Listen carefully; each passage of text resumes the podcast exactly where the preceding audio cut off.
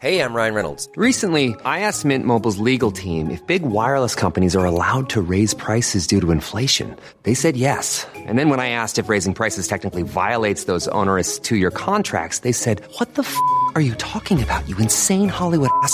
So to recap, we're cutting the price of Mint Unlimited from $30 a month to just $15 a month. Give it a try at mintmobile.com slash switch. $45 upfront for three months plus taxes and fees. Promo for new customers for limited time. Unlimited more than 40 gigabytes per month. Slows. Full terms at mintmobile.com.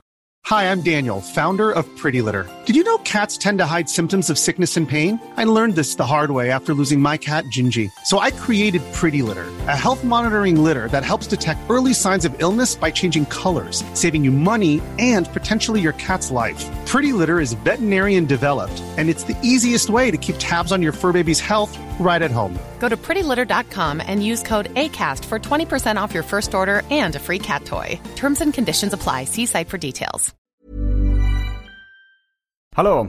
Simon Gärdenfors heter jag och snart börjar min podcast Arkivsamtal. Om du lyssnar på det här idag, när det här släpps, det vill säga lördagen den 25 mars 2017, så vill jag informera om att jag kör stand-up i Stockholm på Scandic Malmen. Biljetter till det finns på maffiacomedy.se.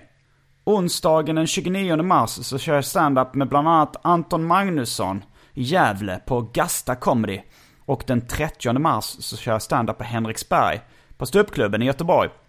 Där hittar ni biljetter genom att söka på mitt namn på biletto.se. Sen finns det biljetter till min och Peter Wahlbecks show Free as a Bird som vi kör i maj. Biljetterna finns på gardenfors.se. Det är fem, sex svenska storstäder, ja ganska stora.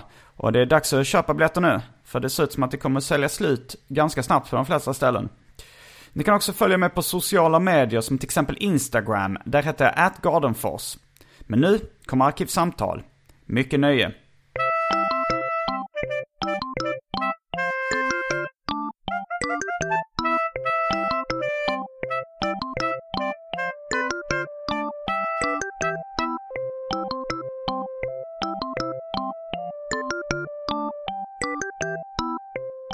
Hej och välkomna till Arkivsamtal. Jag heter Simon Gärdenfors och mitt emot mig sitter K. Svensson.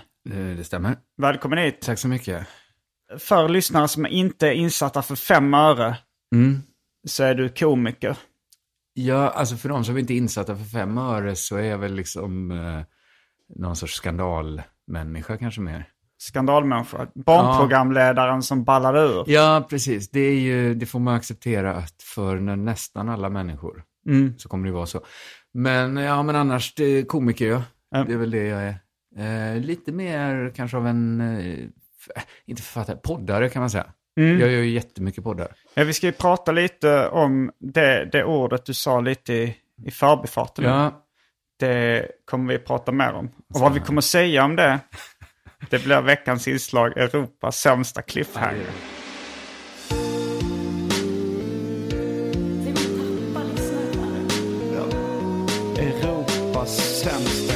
Cliffhanger.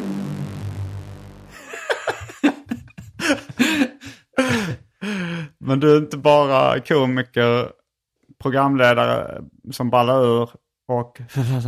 mm. Utan Nej. du är även törstig. ja, ja precis. Eh, för du bad om en eh, tidig eh, version av det omåttligt populära inslaget Välj drycken.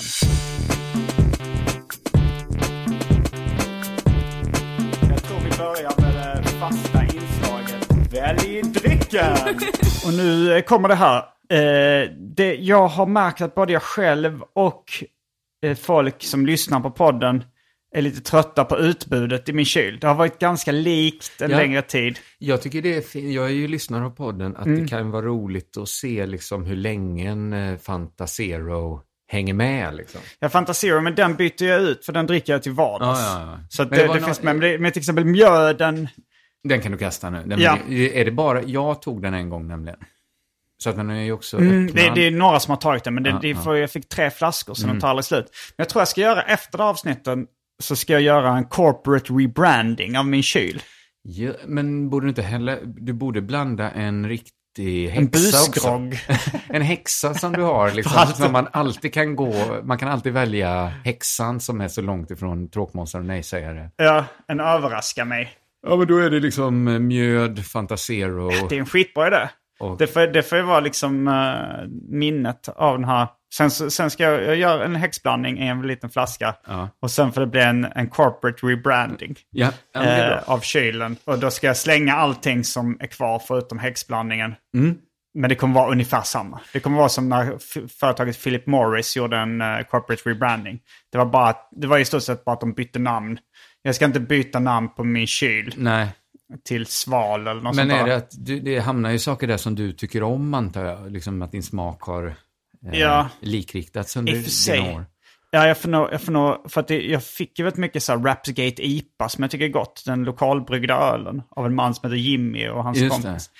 Jag, jag vill inte slänga den. Nej, det förstår jag. Men jag fick ju en impuls att jag skulle ta med mig något idag. Mm. Som en kul. Bara för att jag fick hembränt för ett tag sedan. Oj, Jag tänkte att det kunde vara kul att ta med lite hembränt. Eh, men sen tänkte jag, nej, det är kanske inte så man gör. eh, har du med, tagit med den? Nej, jag tog inte med hembränt nu. Jag Eh, tänkte att det hade varit en rolig plot twist ifall vi båda blev blinda efter det här avsnittet. Ja. Så får vi ägna resten av våra karriärer och göra någon double act där vi kommer få blinda på scenen. Gud vad jag skulle tycka det var jobbigt att träffa dig sen. Jag- det var så himla mycket mitt fel att det blev... Min egen blindhet hade jag nog kunnat leva med. Men skammen av att göra den andra blind. Var har du fått det där hembränt eh, bränt ifrån? Jag hade gäster eh, på middag som hade med sig... eh, Okej, hembränt. så ni har testat den? Ja, jag har smakat. Man, jag blev inte blind. Eh, Jag är alltså för min del, jag är ju nästan, jag har extremt dålig syn redan som det. Ja. Mm, Minus eh, 8,5 Men så, dioptrier det är väl inte ögat. så att man kan förlora...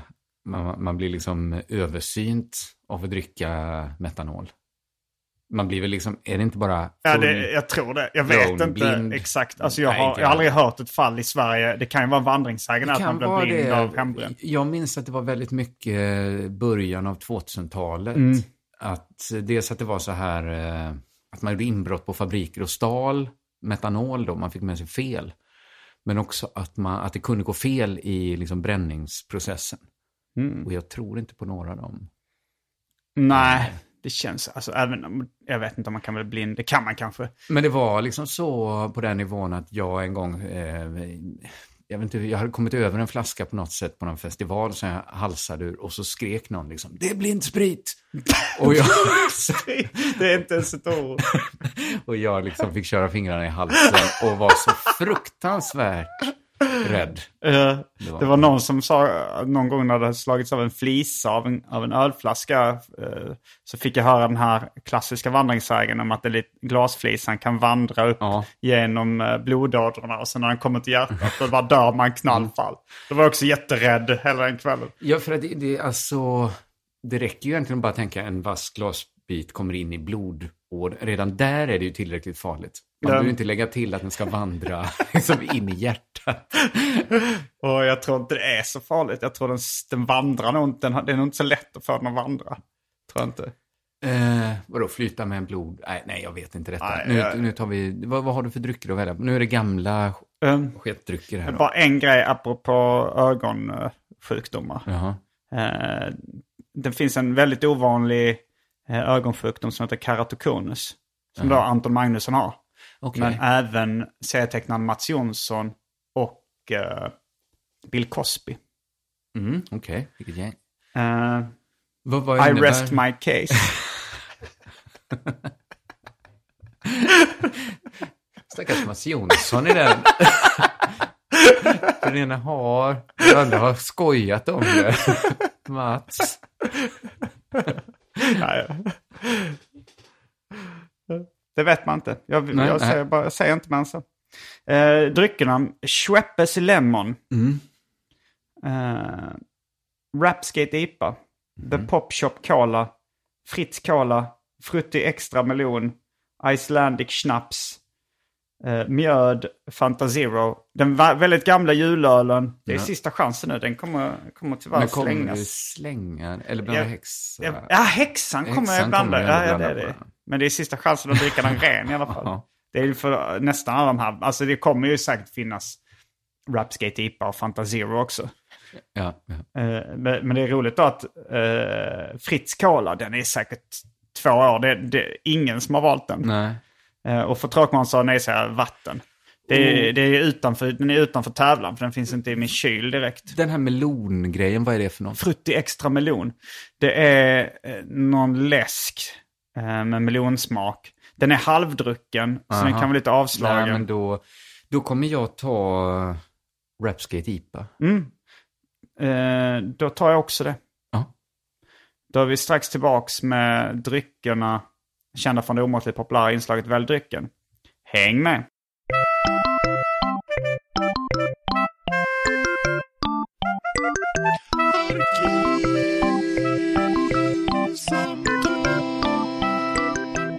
Japp, då är vi tillbaks med varsin Rapskate IPA. Eh, Lite intressant att du såg det som någon form av törstsläckare. Jag, jag tänkte faktiskt på vägen hit att nu ska jag inte välja alkohol, för jag tror jag har gjort det varje gång. Eh, och jag gick upp ganska nyss. Men sen så, nej, du, bara, du har ju bara läsk annars. Och så vet man att du inte är så glad i att koka kaffe eller. Men kaffe är inte heller någon bra törstsläckare. Men jag dricker nog kanske närmare mellan en och en halv och två liter kaffe om dagen. Oj, Ja, du är som arga gubben i Loranga och Massarin. Han dricker 12 koppar blasskaffe. Ja, men Eh, jag, Den där, eh, den där Jag underlägget fel. använder du som underlägg för micken. Men det var egentligen tänkt som ett dryckunderlägg. ja, jag förstod nu mitt misstag. Eh, Så min brorsa, snack, min storebrorsa snackar mycket om törstsläckarkaffe. Då, då Ah. brygger han riktigt svagt blasskaffe som arga gubben.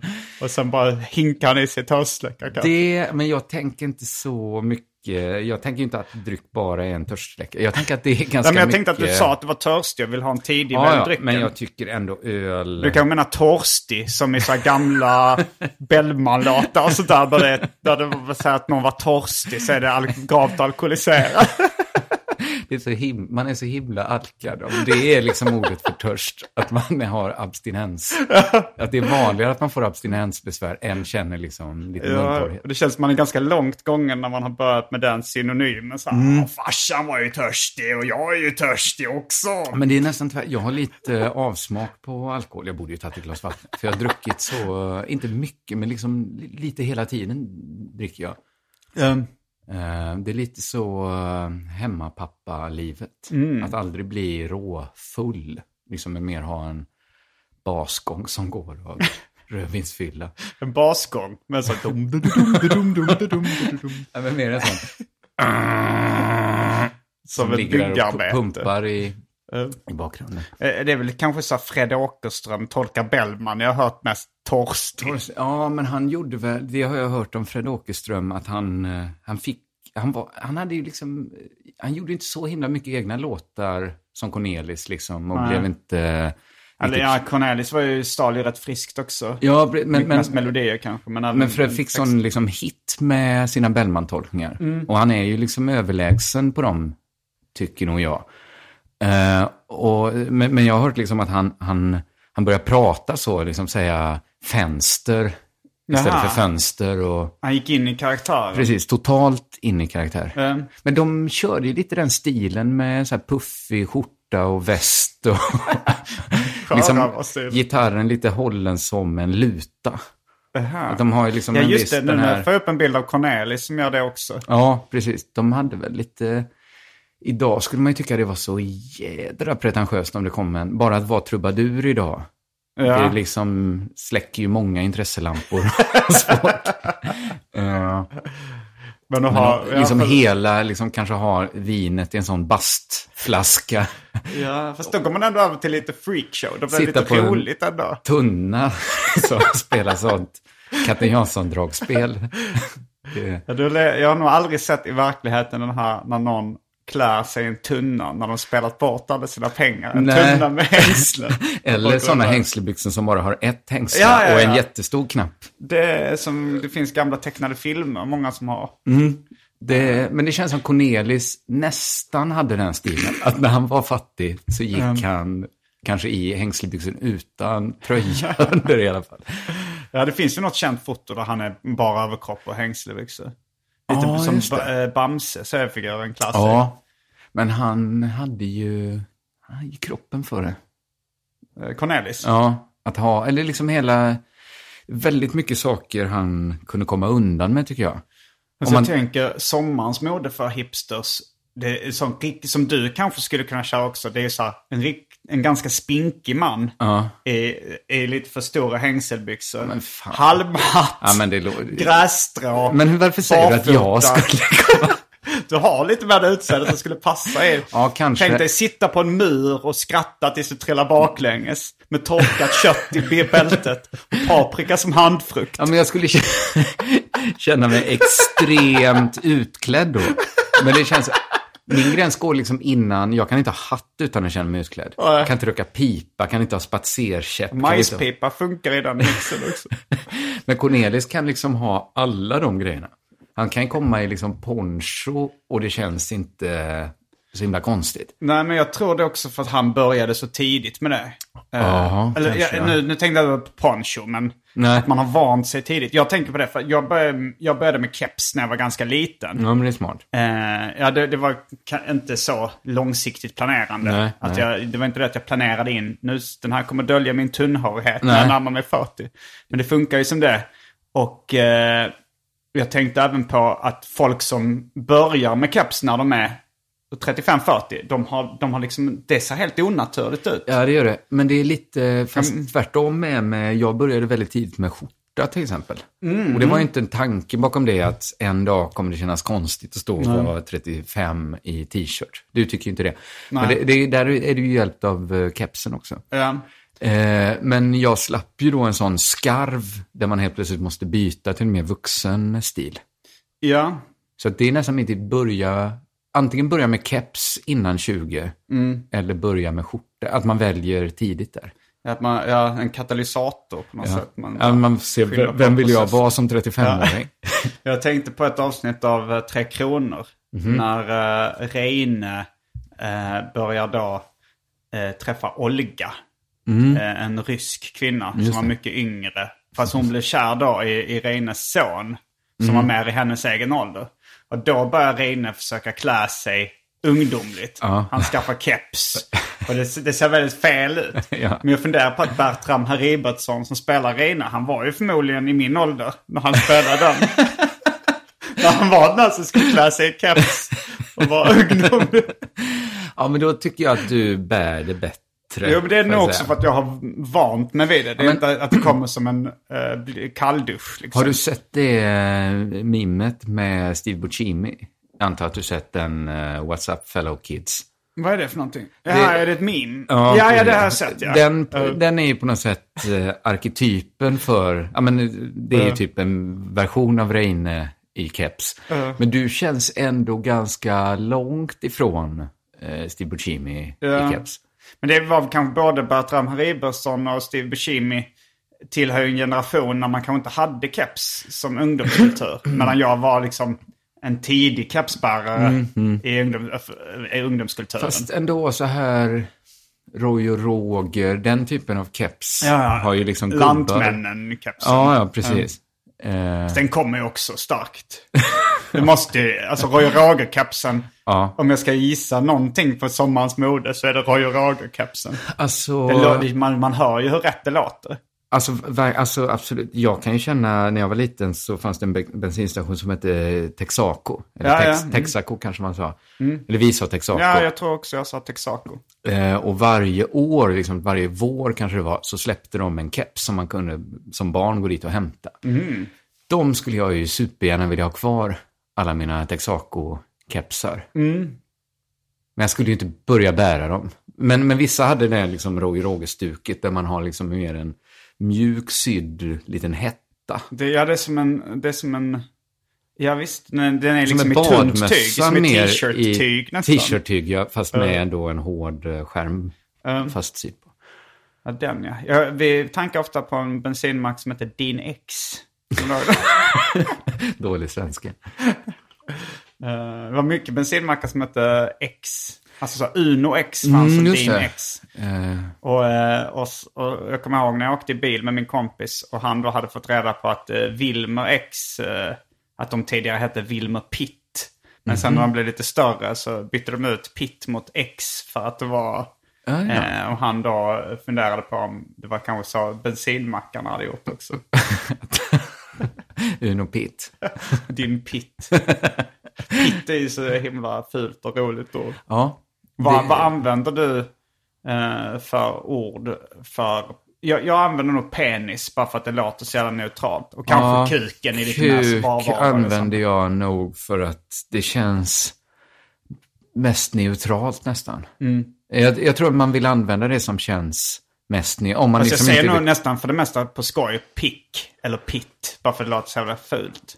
Ja, jag stod och ganska mycket, eh, man har så här pyttelitet barn är att man håller på och, eller i alla fall, ja men jag tror man gör det liksom, man pratar med det fast man Mm. vet att den inte, varken förstår eller kan svara liksom. Mm. Och så sparkar hon till mig rätt på kuken då. Mm. Men då, kom, då vet jag att, nu i morse att jag stegrade mig för att säga kuk till min dotter. Mm. Då sa jag snopp istället. Men det, det var ju för att det kändes mest neutralt. Ja. Att Kommer det- ni säga snippa i ert hem? Det Jag känns ändå som du och din fru har lite konservativ, tycker att det här med snippa är nymodighet och ni inte Jag kan, vill... jag kan också tänka mig att, att det blir ett hem där vi inte säger något ord för det kvinnliga könsorganet. skambelägga det. Vi, det ska vi skam- liksom det göra det Det ska, vi är mystifierade. Det ska vara. Hur kommer ni vara, kommer ni, eh, mens, kommer ni få det att framstå som någonting väldigt äckligt eller någonting det- mer naturligt? Nu ligger det så långt fram, men jag tror att jag kommer liksom inte någonsin prata om det, är min plan. Att det är väl perfekt sak som min fru pratar med mitt barn om, om sådana saker. Lite på samma sätt som om, om eh, vi får en son så får väl jag då ta prat om eh, så här ofrivilliga erektioner och sånt. Ja, det, det var ovanligt mycket snack när jag var liten om nattliga ejakulationer. Ja. Jag, är inte, he- jag har, jag är inte säker på att jag upplevt en nattlig Jag, ejakulation. jag eh, minns att min, eh, det delades ut någon så här anonym test man skulle göra på min skola där man skulle fylla i det. Och då fanns också frågan, eh, liksom svarsalternativet vet ej. Som jag då fyllde i lite för jag skämdes för att jag visste egentligen att jag borde kryssat i nej. Jag har inte haft någon nattlig ejakulation. Het- ejakulation. Ejakulation. Så heter det. Eh, men då när, vi, när läraren drog eh, liksom resultatet sen, när han räknat samman Mm. allt, så liksom skrattade han och fick med sig hela klassen. Ja, så är det vissa som sagt, vet ej. Vilken otroligt opedagogisk lärare. Vilket svin. Ja, men han tänkte väl att det var anonymiserat, men för, och då sa han så här att, ja, vet man inte det, då har man inte haft det. Och då, det var ändå lite skönt att han sa det, för då visste jag säkert, eller då vet jag ju säkert nu att, nej men då har jag inte haft det. Och inte så ofta. Ja. Att man, Men det, man tror att det är anonymiserat liksom. Men jag kommer ihåg en sån uh, enkät i skolan en gång. I, tror det var i uh, högstadiet eller gymnasiet. Där man sa vilken film tycker du är bäst om att se på? Och då så skrev jag barnporr. På skämt då. Eh, på skämt. Men sen så, och jag var inte där då. Jag, eh, jag vet inte vad jag var, om jag skolkade eller någonting. När de väl gick igenom resultatet. Men då blev läraren så upprörd och frågade klassen. Vem är det som har skrivit det?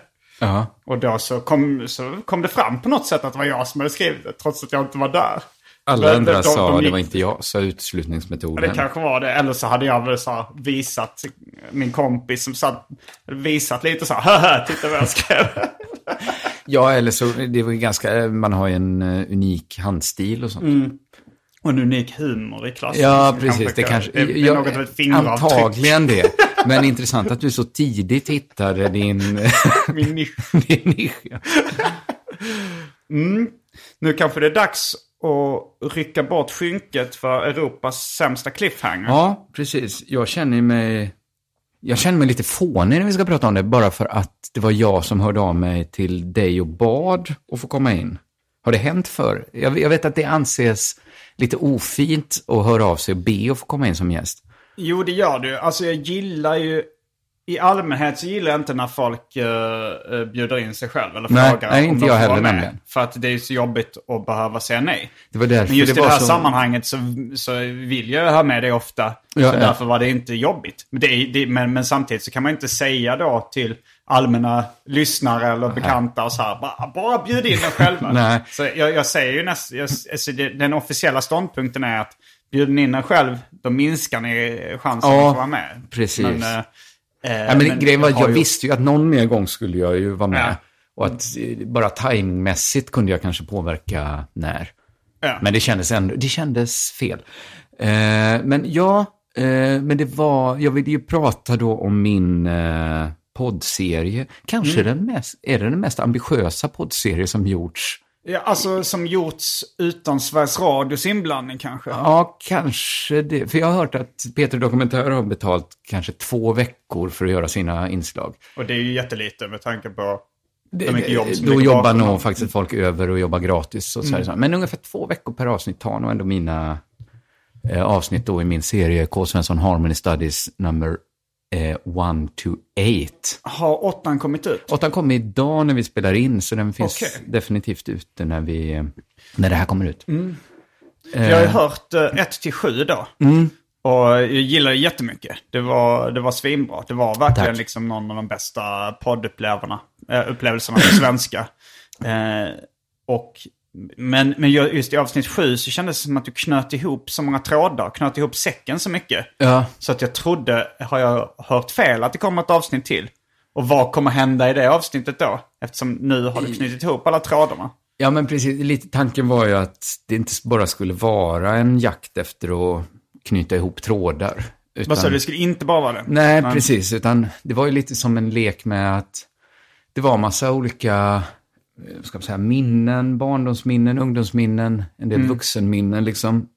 Vi kan berätta om formatet lite. Att Mm. det är väl egentligen som eh, skrivna noveller som du läser upp Det kan man ju absolut säga. lite bakgrundsmusik. Som liksom är, har väl en väldigt realistisk ton, får man väl säga.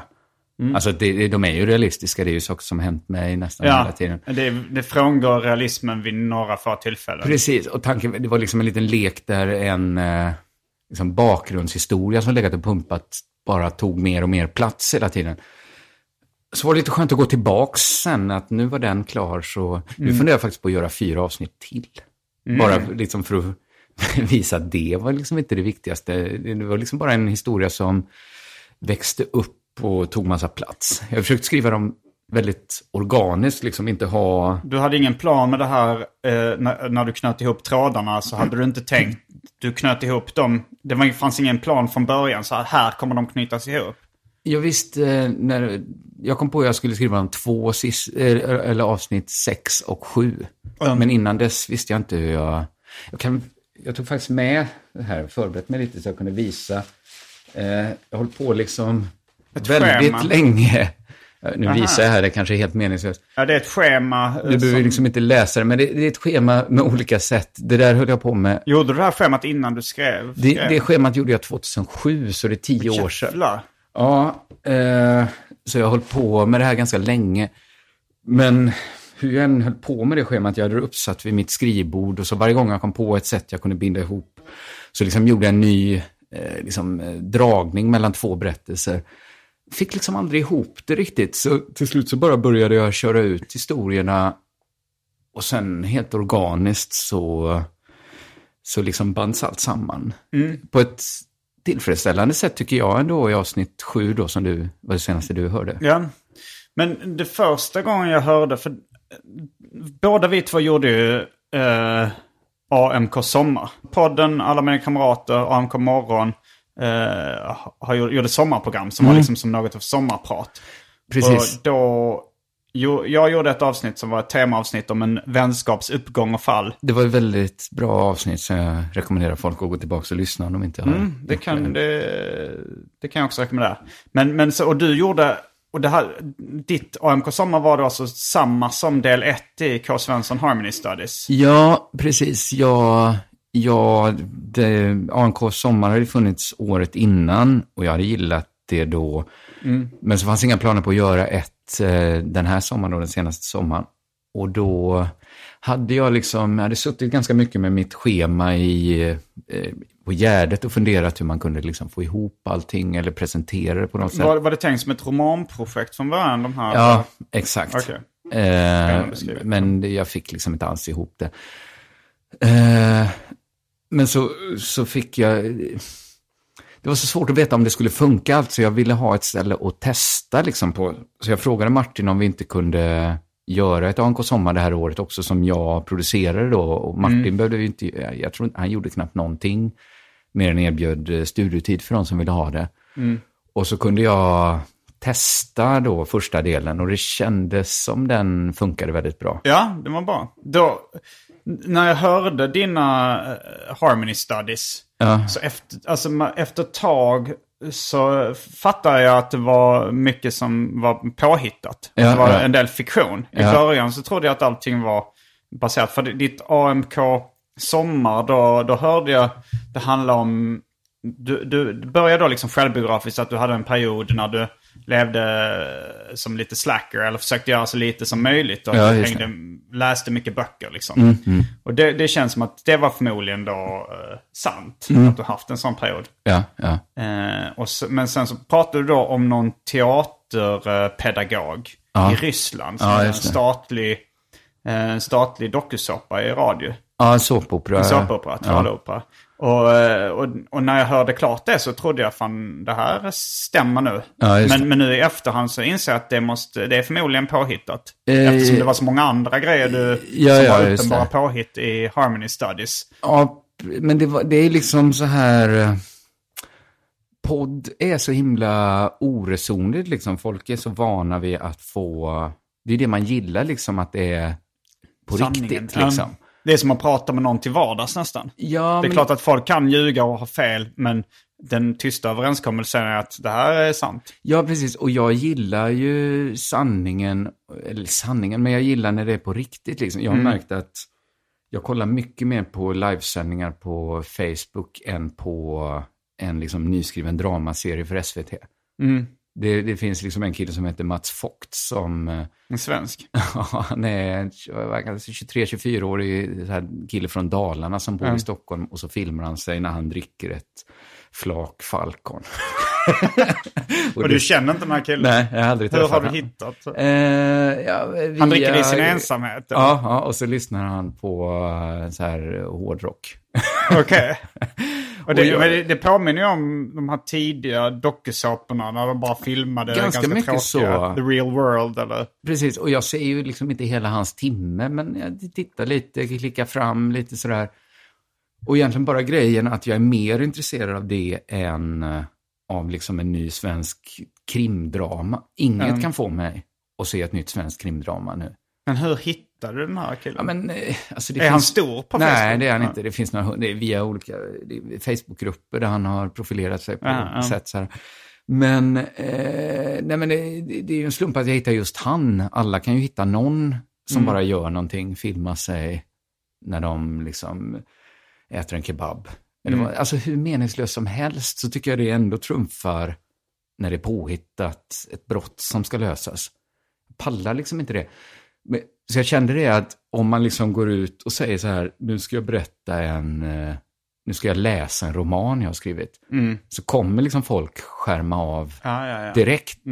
Så att jag, jag kände det är ganska viktigt liksom att luba stenhårt här. Um, Liksom ta det liksom del för del. Och, Vagga in Precis. i en falsk trygghet. Eh, Exakt, exakt.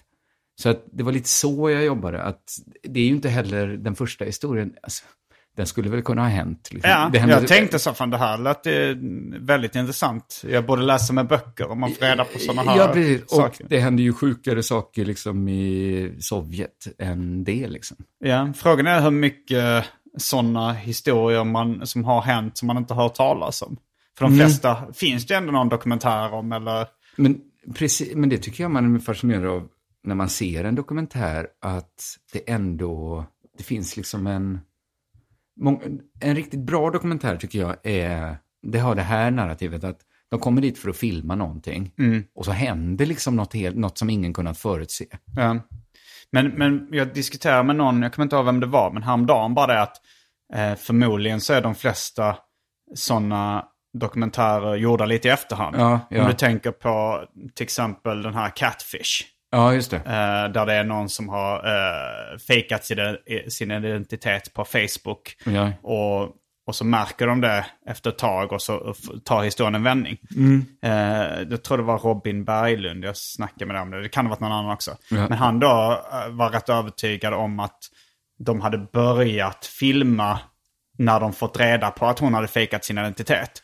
Och, Och sen, sen backat tillbaks, bandet. ja. Och sen så låtsats att de efter halva dokumentären upptäcker att identiteten är fejkad. Ja, för, att de, för annars är det så här lite orimligt. Ah, varför ska vi börja göra en, en dokumentär om det här killen som dejtar någon tjej på internet som man blir lite kär i? Nej, precis. För det är ju inget intressant med det egentligen. Nej, och sen så plötsligt så, så visar det sig att hon har fejkat sin identitet. Men, men för att då göra det med Hollywood-dramaturgiskt så skarvar de lite. Ja, just det.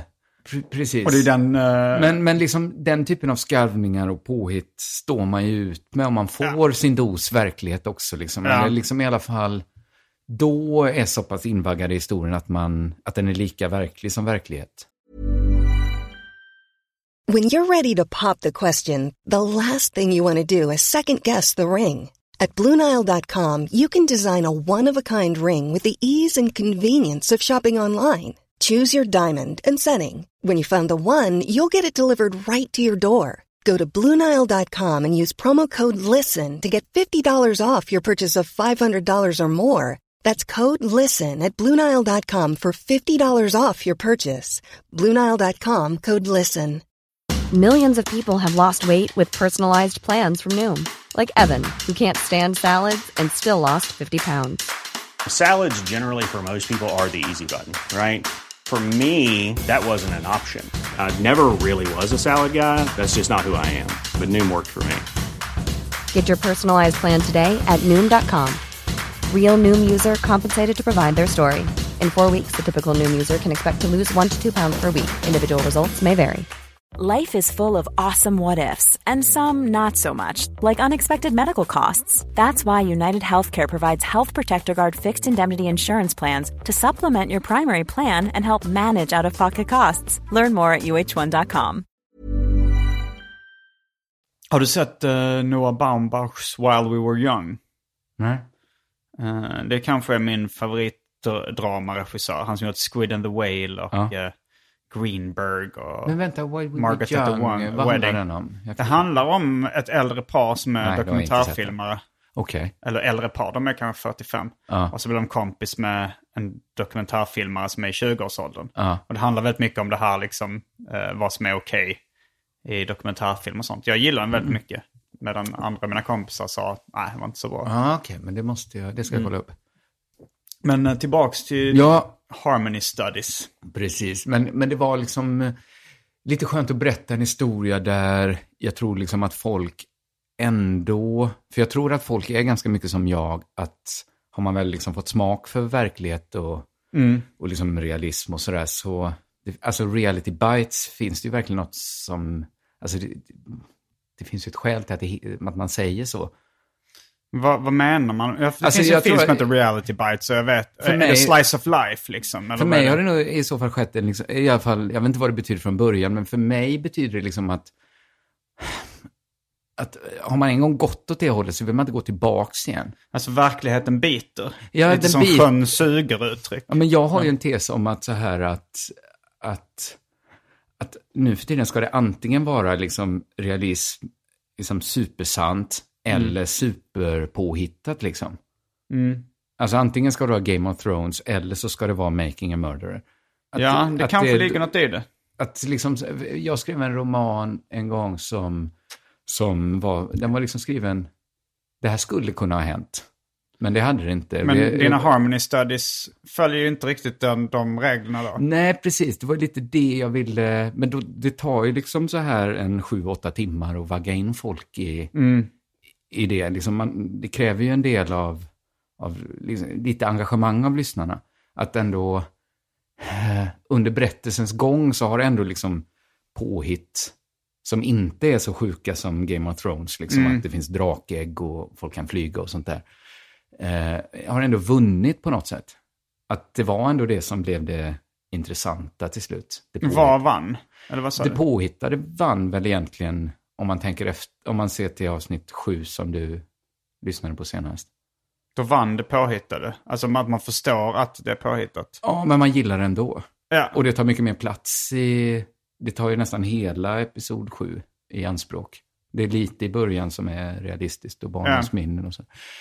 Eh, men det tråkiga är ju då att göra något, lite varför jag då så kalkryggat bad att få komma hit. Mm. Det är att när man, alltså en så här sju, åtta timmar lång eh, berättelse på Soundcloud, det blir ju inte så mycket eh, lyssnare som man hade kanske kunnat. Det står inte alls i proportion till hur mycket nedlagd tid det är. Nej. Så lite det, alltså egentligen, jag bestämde mig innan så här, nu får jag ju skita i hur många lyssnare det är. Mm. För att det, det är ju inte enda sättet att mäta kvalitet på. Men sen så sitter man där och tänker att fan, ändå lite tråkigt när man lagt så mycket tid. Att, Ja. Men då säger vi det. Jag rekommenderar skarpt att ni lyssnar på Harm. För jag, innan du frågade om du fick komma hit och lyssna på det, Ja, ja. så hade jag själv inte hört det. Nej. Då började jag lyssna på det och gillade det jättemycket. Eh, men det var, väl, det var väl också bara så här, okej nu, jag tänkte mig så här, okej här, eh, här eh, skriv, du läser in dina gamla noveller och texter. ja, ja, ja, just det. det, Det låter inte så jävla intressant. Nej. Nej. Nej, det låter hemskt faktiskt. Det, det är många som, eller många, vi har ju då, den eh, Harmless hittar man i poddfeeden bibliotek.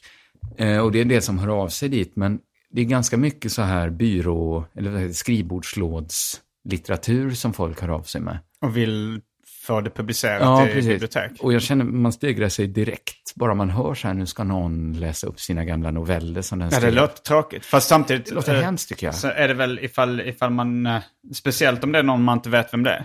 Ifall, Ja. ifall, du, ifall man så här, gillar dina grejer sen innan. Ja, så men tänker man ändå... En påhittad historia så här om en man som vaknar upp och eh, liksom inte minns något. Nej, men jag försökte, Det- jag försökte förklara det för... eh, jag var i, eh, i New York med Anton Mm. för ett tag sedan. Och då, var vi, då ville jag gå mycket i bokhandlar. Mm. Och liksom alla böcker jag kollade efter var liksom biografier eller självbiografier eller liksom eh, sanna berättelser. Mm. Ja. Och han, han, han sa, eh, han, han frå- ifrågasatte det, så varför läser du bara, han, han läser i stort sett aldrig böcker själv längre. Nej, okej. men, eh, men han frågade ändå liksom, det, du läser bara sånt här, liksom som in, eh, non-fiction. Mm. Och då försökte jag förklara för honom, det, men det, det är väl ungefär som att man pratar med någon på en fest eller till vardags med en polare.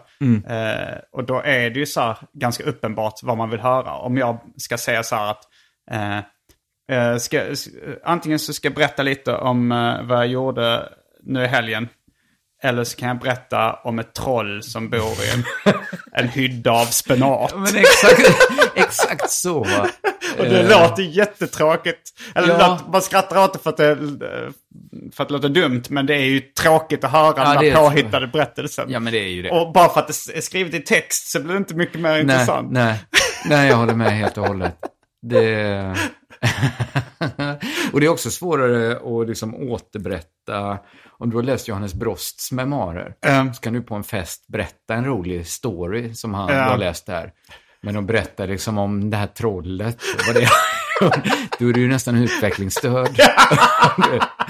Eller om du börjar berätta så här, ja men det här är ju precis samma liksom eh, våndor som eh, Dostojevskijs eh, antihjälte i Brott och straff ställdes.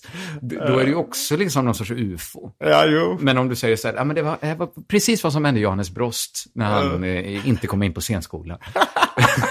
Ja, det, det, Du har ju mer användning av för något som är på riktigt. ja, men ändå så, så är det liksom... Det, det, det som förvånar mig mest då är att påhittade historier ändå eh, kan väcka så stort intresse. Att Game of Thrones är en av de populäraste underhållningsfenomenen i modern tid. Men är inte det för att det skulle aldrig kunna hända? Det alltså, hade ju trollet... Nej men okej, ett troll. ja men ett troll, jag tänkte att du, det, ett troll finns ju med nästan i Game of Thrones. Finns Ja, det ja, med. Alltså ja. det är ju på, Jag är ju så intresserad, jag är lika intresserad av Game of Thrones som jag är om historien om trollet För och jag- spenaten. jag är jätteintresserad av Game of Thrones. Ja, jag vet att du brukar säga det. det. Eller jätteintresserad. Jag... Du har sett alla avsnitt. Ja, och jag längtar efter Ja, och det är inget säsonger. konstigt. Det är, det är mer snarare normalt än att Ja, undvika precis. Men, men liksom, eh, ja, men det- är väl det att det, de har tagit i så mycket. Så att eh, den historien går ju inte att höra, men läsa en biografi över en påhittad skådespelare Ja. Om vi tar Johannes Brost som ett exempel. Eh, varför ska man göra det när det redan finns massa skådespelare som har gjort saker? Men om Ja, du vill läsa om en Men skådespelare som kunde gör- flyga så måste du ju liksom... Just i Harmony Study så är det ju liksom fake-biografier ganska mycket som, saker som skulle kunnat hända som du eh, har hittat på. Mm. Och det ifrågasatte du just nu. Ja, jo, men det höra, höra nej, sådana? Precis, men det är väl liksom... eh, Jag tror jag liksom hittade ett sätt att göra det på. Mm. Att liksom luba är väl min enda litterära teknik egentligen. Som är självbiografi eller Ja, biografi. precis. Blanda upp med väldigt mycket realism och Ja. inte göra liksom övergången supertydlig. Nej. Nu kanske man dödar det för en Ja, det kan bli lite lyssnare. spoiler. Men det, så får det väl vara då. Ja. Eh, Och jag, jag vet inte om det förstör så mycket för att alltså, även efter jag började fatta att det var fejkat så, så gillar jag det. Ja, Då är Men- tanken att man ska vara liksom nyfiken på att, att man liksom har fått så mycket av giftet i sig Mm. som man blivit beroende av det. Liksom. Men också, jag känner mig ändå lite lurad och fintad och korkad liksom. Ja, ja. Och det var ju inte eh, odelat positiv känsla. Eh, Nej, nej, när- just det. man Den, kanske så. man eh, slipper nu. Att folk Ja. säger varför skulle jag engagera mig i det här? Ja. Och det, det har ju också blivit ett tapp från det Jaha, första, det är det. det första När folk avsnittet. eh, Och ner. att, Ja, det det, var, att det var lögner inblandat. Precis. Vi kanske ska prata lite om... eh, för jag, när, när jag lyssnade på det här så jag träffade dig innan det här samtalet någon gång. Ja, vi såg då på Specialisterna. Det var på Specialisterna Mm. Comedy Club. Varje torsdag på Dovas i Ja, Stockholm. Stockholms bästa standup-klubb. Tack. Eh, då så sa jag att jag frågade om du var inspirerad av eh, författaren och serietecknaren Henrik Bromander. För jag tyckte det påminde väldigt mycket om... Du frågade om en speciell serie till och med. Ja, han gjorde en serie om en vetenskapsman som heter Padané. Ja, exakt. Som är väldigt... Och det var ju en påhittad historia förstod de flesta eh, långt senare. Alltså Eller- jag förstod nog inte att det var en påhittad historia. Det handlar om någon eh, socialantropolog som, det- som ja, gjorde massa knäppa saker helt enkelt. Ja. Eh, och den, den måste ha kommit någon gång eh, 2006, 2007. För jag minns att jag läste den och var ganska eh, liksom knockad av den. Mm. Jag tyckte den var mycket för att man inte visste om den var på riktigt eller påhittad. För det var lika imponerande båda alternativen. Alltså det var Mm. imponerande om man hade liksom hittat på och gestaltat den så bra. Ja. Och det var liksom spännande. Eh, Om det var sant var det bara ännu bättre liksom. Så att båda alternativen var så himla bra tyckte jag. Mm. Han, han presenterade till och med fejkade, en fejkad källförteckning. Var han, alltså det Ja, var en källförteckning i slutet. Var, och så, det var ju bara påhittade källor. Men den, den, den tyckte jag ju extremt mycket om och den Mm. gick i stil med andra böcker som jag helt orelaterat läste samtidigt. Då, exempel Borges eh, noveller och Lars Gustafssons noveller och sånt där som också var superrealistiska i sin eh, ton. Mm. Men så, ja men så ab- absolut den... eh, Men det var ingen medveten, när du skrev de här grejerna så tänkte du inte medvetet på liksom Bromanders serie om Padané eller? Jag hade nog den eftersom när jag skrev de, själva de, den delen av Harmony Studies, Mm. det var ju 2007 när jag jobbade med personer med autistisk störning. Jag vet Mm, inte om mm. detta var det politiskt, ja, inte autister utan personer som har Störning inom autismspektrum. Eh, Exakt, och ganska liksom långt ut åt ena hållet. Mm. Alltså det var inte så här Rainmans, det var mer folk med kanske Down syndrom eller... Det är väl ingen autism? Ja, jag tror det är i autismspektrat ändå. Där tror jag du har fel, men jag är inte helt hundra. Det är konstigt att jag erkänner felet, jag som har jobbat med det. De var i alla fall där. Eh, och även folk som var men alltså väldigt grav autism som tog sig också liksom rent fysiska former. Mm. Alltså de hade eh, kanske liksom en diagnosbukett mer. Mm. Eh, tänder som växte i liksom rader. Åh jävlar. Ja. liksom, eh, sk- skratta. Alltså nu rader, eh, vanliga tänder växer också i rader. Men jag ja, tänker, precis, men flera rader. med- alltså att de hade tänder bakom tänderna. Och, Mm. och även människor som kunde kommunicera i- på väldigt olika nivåer och sånt där. Och det handlar ju mycket om att, eller allt handlade ju om att göra deras vardag så liksom meningsfull som Mm. möjligt. efteråt har jag liksom ganska så här, eh, bara för att, lite slängigt sagt att de satt och sorterade pärlor och sen Mm. så när arbetsdagen var slut så la vi alla de pärlorna i samma burk och skakade om och så var nästa arbete. Men det, det var ju liksom en, ett av sätten. Och, och, men ganska mycket av sätten var ju liksom att ta en liten kille som kanske var så här 45 år gammal, sätta i en rullstol och så bara gå på en superlång promenad. Mm. Eller ligga i ett helt, ganska varmt, där, där luften är nästan som kroppstemperaturen. Det är, allt är vitt i rummet. Det är vita möbler, vit eh, bollhav man ligger i, eller en Mhm. vit eh, uppvärmd vattensäng. Så super... Är detta bara en fantasi nu eller det Nej, nej, det- på riktigt? Detta är på riktigt. Hade ni vita bollhav? Ja, precis. Som man la sig då för att de skulle, då behövde de inte, då fanns det liksom inget att fokusera, de blev lugna av det. Mhm. Det fanns också ett svart rum liksom, där Mm. allt var helt svart och det fanns olika rum. Vilken stad var det här? Det här var i Mal- Malmö. Du jobbade på ett hem för... eh, Ja, en daglig verksamhet där Mm. de, de bodde på ett ställe och så kom de dit. Mm. Men då var det liksom eh, väldigt mycket, de blev lugna då kanske. Och det här är inte påhittat nu? Nej, det- detta är inte påhittat. Detta är inte påhittat.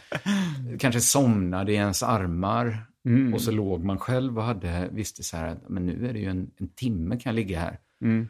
Så då låg jag och tänkte ut rätt mycket, nästan alla historier egentligen Mm. eh, Okej. till det här.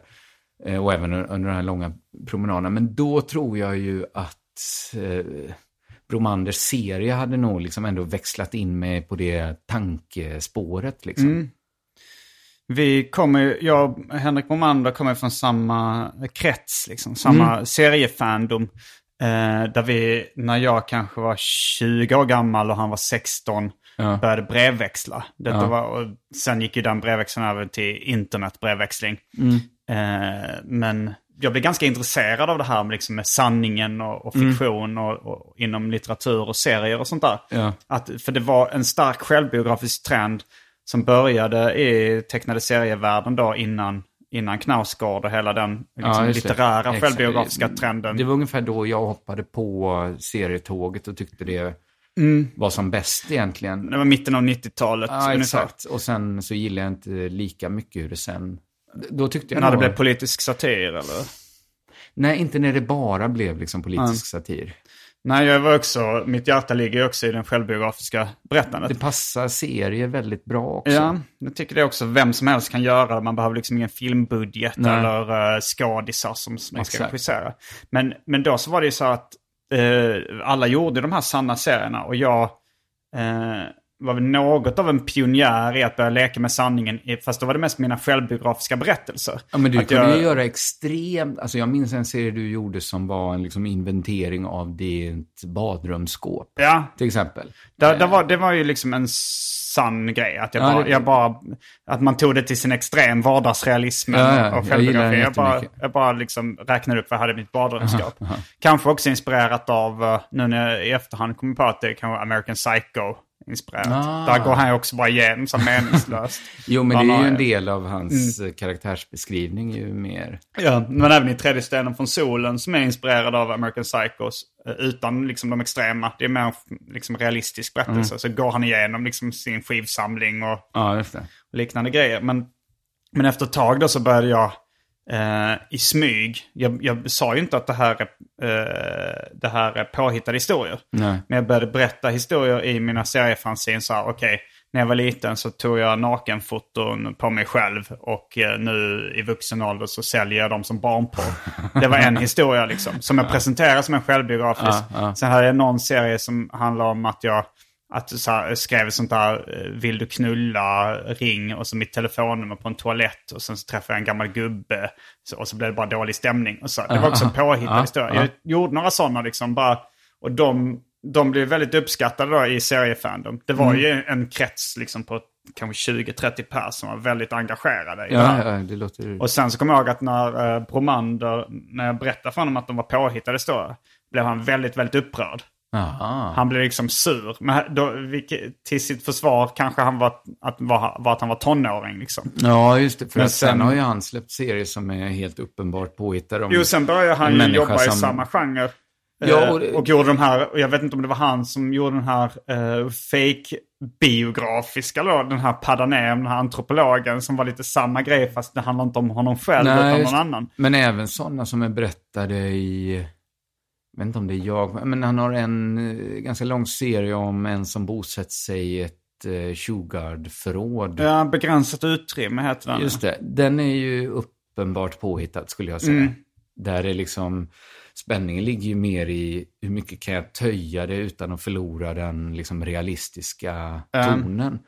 Och den, hela det albumet, vad är, vad är det, heter? hur vi är mot varandra. Eh, hur vi ser på varandra. Hur vi ser på varandra. Det är ju liksom ett super... Ja, kan, det är också en rekommendation. Ja, Henrik verkligen. ser. Han har varit gäst i den här podden också. Kanske inte pratat så mycket om sina serier då. Han är nu, numera så gör han mest vanliga romaner, alltså textromaner. Men inte ja, vanliga, men ändå ovanliga skulle jag säga att det är inga andra romaner som liknar dem egentligen.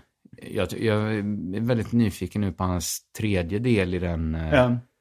Om, är om väl- manlighet som han har skrivit med. Ja, jag gillar väldigt mycket den som heter Vän av ordning som handlar om en, ett nättroll. Ja, den var superbra. Den Ja. var till och med bättre än eh, Kroppens tempel. Ja, det tycker jag också. Eller Riv alla tempel heter den. Rival och Tempel som var första i den trilogin. Eh, ja, ja, ja. Jag tycker nog, alltså en av Henrik Bomanders förebilder är ju Michel Houellebecq. Det var faktiskt Ja. han som rekommenderade Houellebecq till mig för första gången. Ja, ja, ja. Och ja. eh, det, det påminner ju lite om varandra. Det alltså ja, så om man det, tänker det gör det nog. Men... Eh, Vän av ordning och... eh, Romander känns ju privat. Nu, jag, jag, jag, vi har varit på samma middag någon gång, en sån här Mm. stor förlagsmiddag, men aldrig pratat med. Men, men han känns ju som en, liksom, eh, han känns mycket mer PK än Holbeck. eh, jo, alltså så här, Som i, pers- privatperson. Kanske alltså. så är det så här att uh, Henrik Bomander har eh, en uppsättning av åsikter som inte är helt ovanlig i Sverige. Nej. Och på samma sätt tror jag att eh, Michel Houellebecq har en uppsättning av åsikter som inte är helt ovanliga i Frankrike. Nej, okej, det håller jag med. Men, men han känns, Holbeck känns ändå liksom som en kulturradikal i Frankrike, även med franska mått mätt. Men Bromander känns inte liksom kulturradikal i Sverige. Han känns som, ja men det är väl, han är nog, eller han är min liksom favorit svenska författare. Mm. Det, det får jag nog säga. Men som person är han ju, eller liksom i debatten är han ju väldigt ointressant eller obefintlig. Ja, jag, alltså ibland, jag har ju rest med honom och sådär och, och hamnat i diskussioner. För han, han har ju vissa ganska kontroversiella åsikter om, han är väldigt, han, han är väldigt eh, positivt inställd till politiskt våld och liknande. Jo, jo, precis. Ah. och, ja, jo, absolut. Men, Men, ehm, det, vad ska jag säga, det är ju nästan en subkultur mer. Det där man förväntas vara det.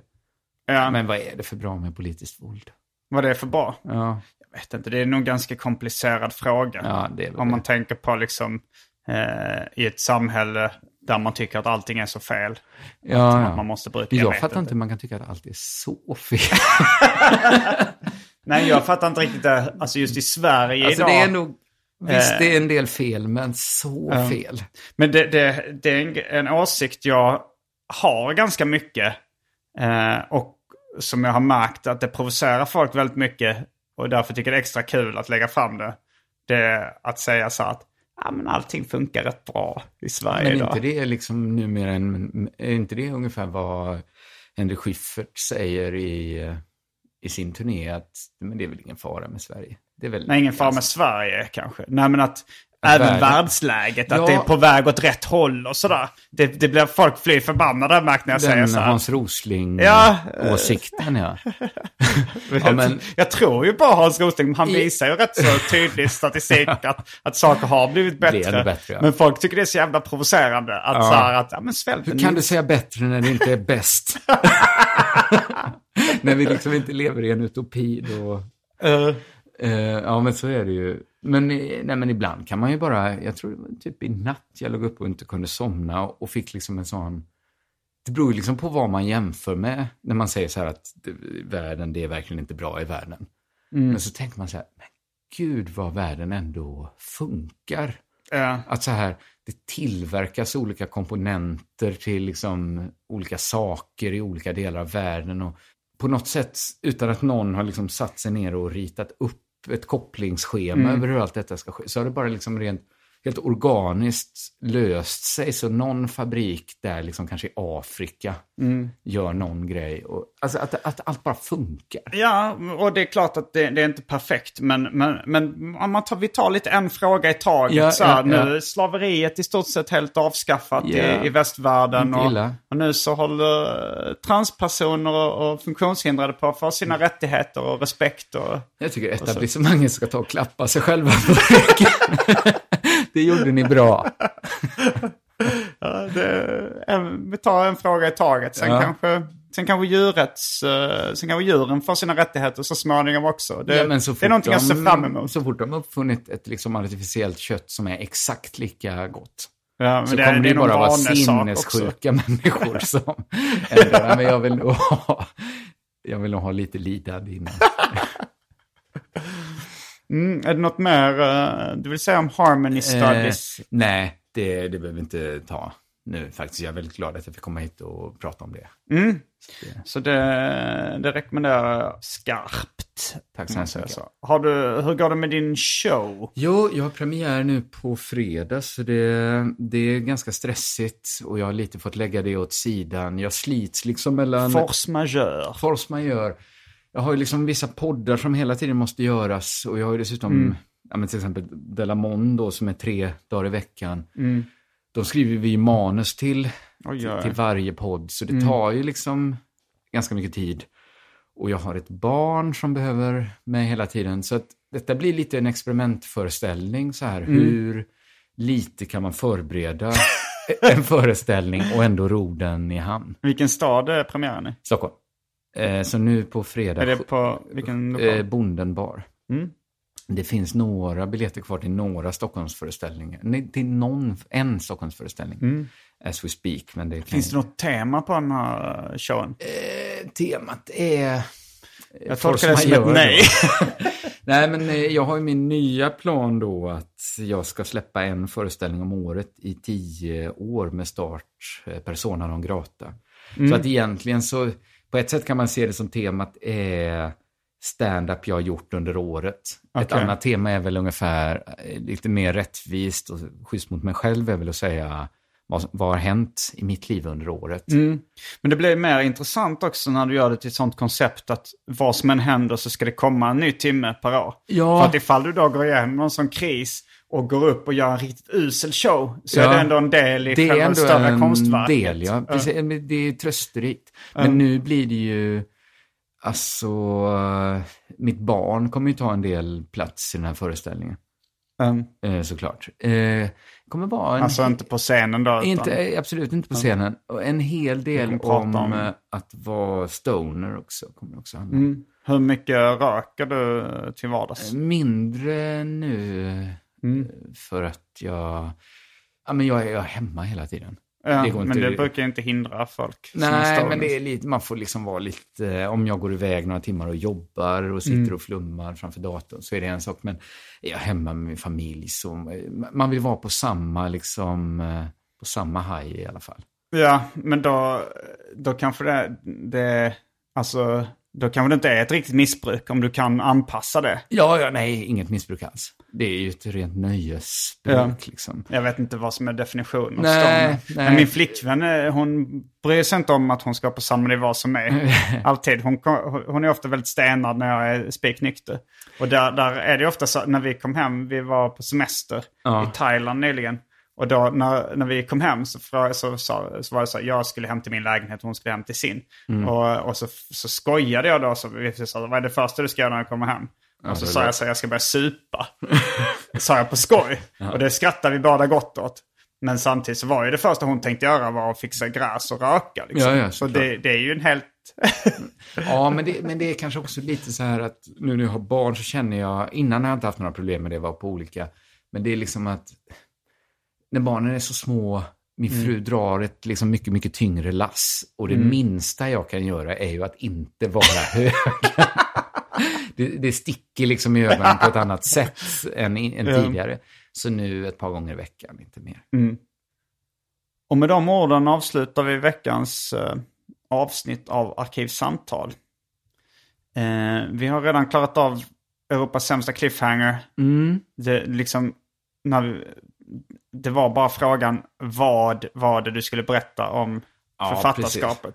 Ja, Det, precis. det kan vara en av de sämre cliffhangersarna Ja. i hela Europas Det sämsta kan cliffhangers historia. utvidga från Europa och liksom mot Nordafrika och Det blev så, det blev så bortom dåligt. Uralbergen. Mm, tack så mycket. Jag heter Simon Gärdenfors. Jag heter K. Svensson. Fullbordat samtal.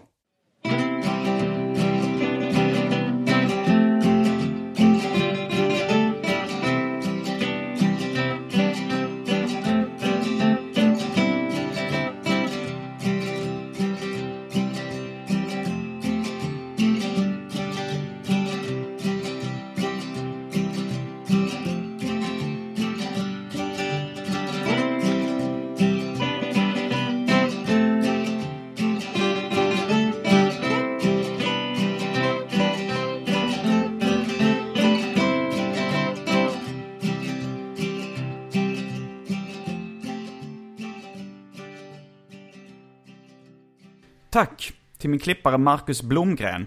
Följ honom gärna på Instagram under namnet Marcus Brummegren. Marcus med C och Brumgren med två M. Enligt egen utsago Sveriges minst uppskattade Instagramkonto. Så missa inte det. Hi, I'm Daniel, founder of Pretty Litter. Cats and cat owners deserve better than any old fashioned litter. That's why I teamed up with scientists and veterinarians to create Pretty Litter. Its innovative crystal formula has superior odor control and weighs up to 80% less than clay litter. Pretty Litter even monitors health by changing colors to help detect early signs of potential illness. It's the world's smartest kitty litter. Go to prettylitter.com and use code ACAST for 20% off your first order and a free cat toy. Terms and conditions apply. See site for details. Hey, it's Paige DeSorbo from Giggly Squad. High quality fashion without the price tag. Say hello to Quince. I'm snagging high-end essentials like cozy cashmere sweaters, sleek leather jackets, fine jewelry, and so much more. With Quince being 50 to 80% less than similar brands. And they partner with factories that prioritize safe, ethical, and responsible manufacturing. I love that. Luxury quality within reach. Go to quince.com slash style to get free shipping and 365 day returns on your next order. Quince.com slash style.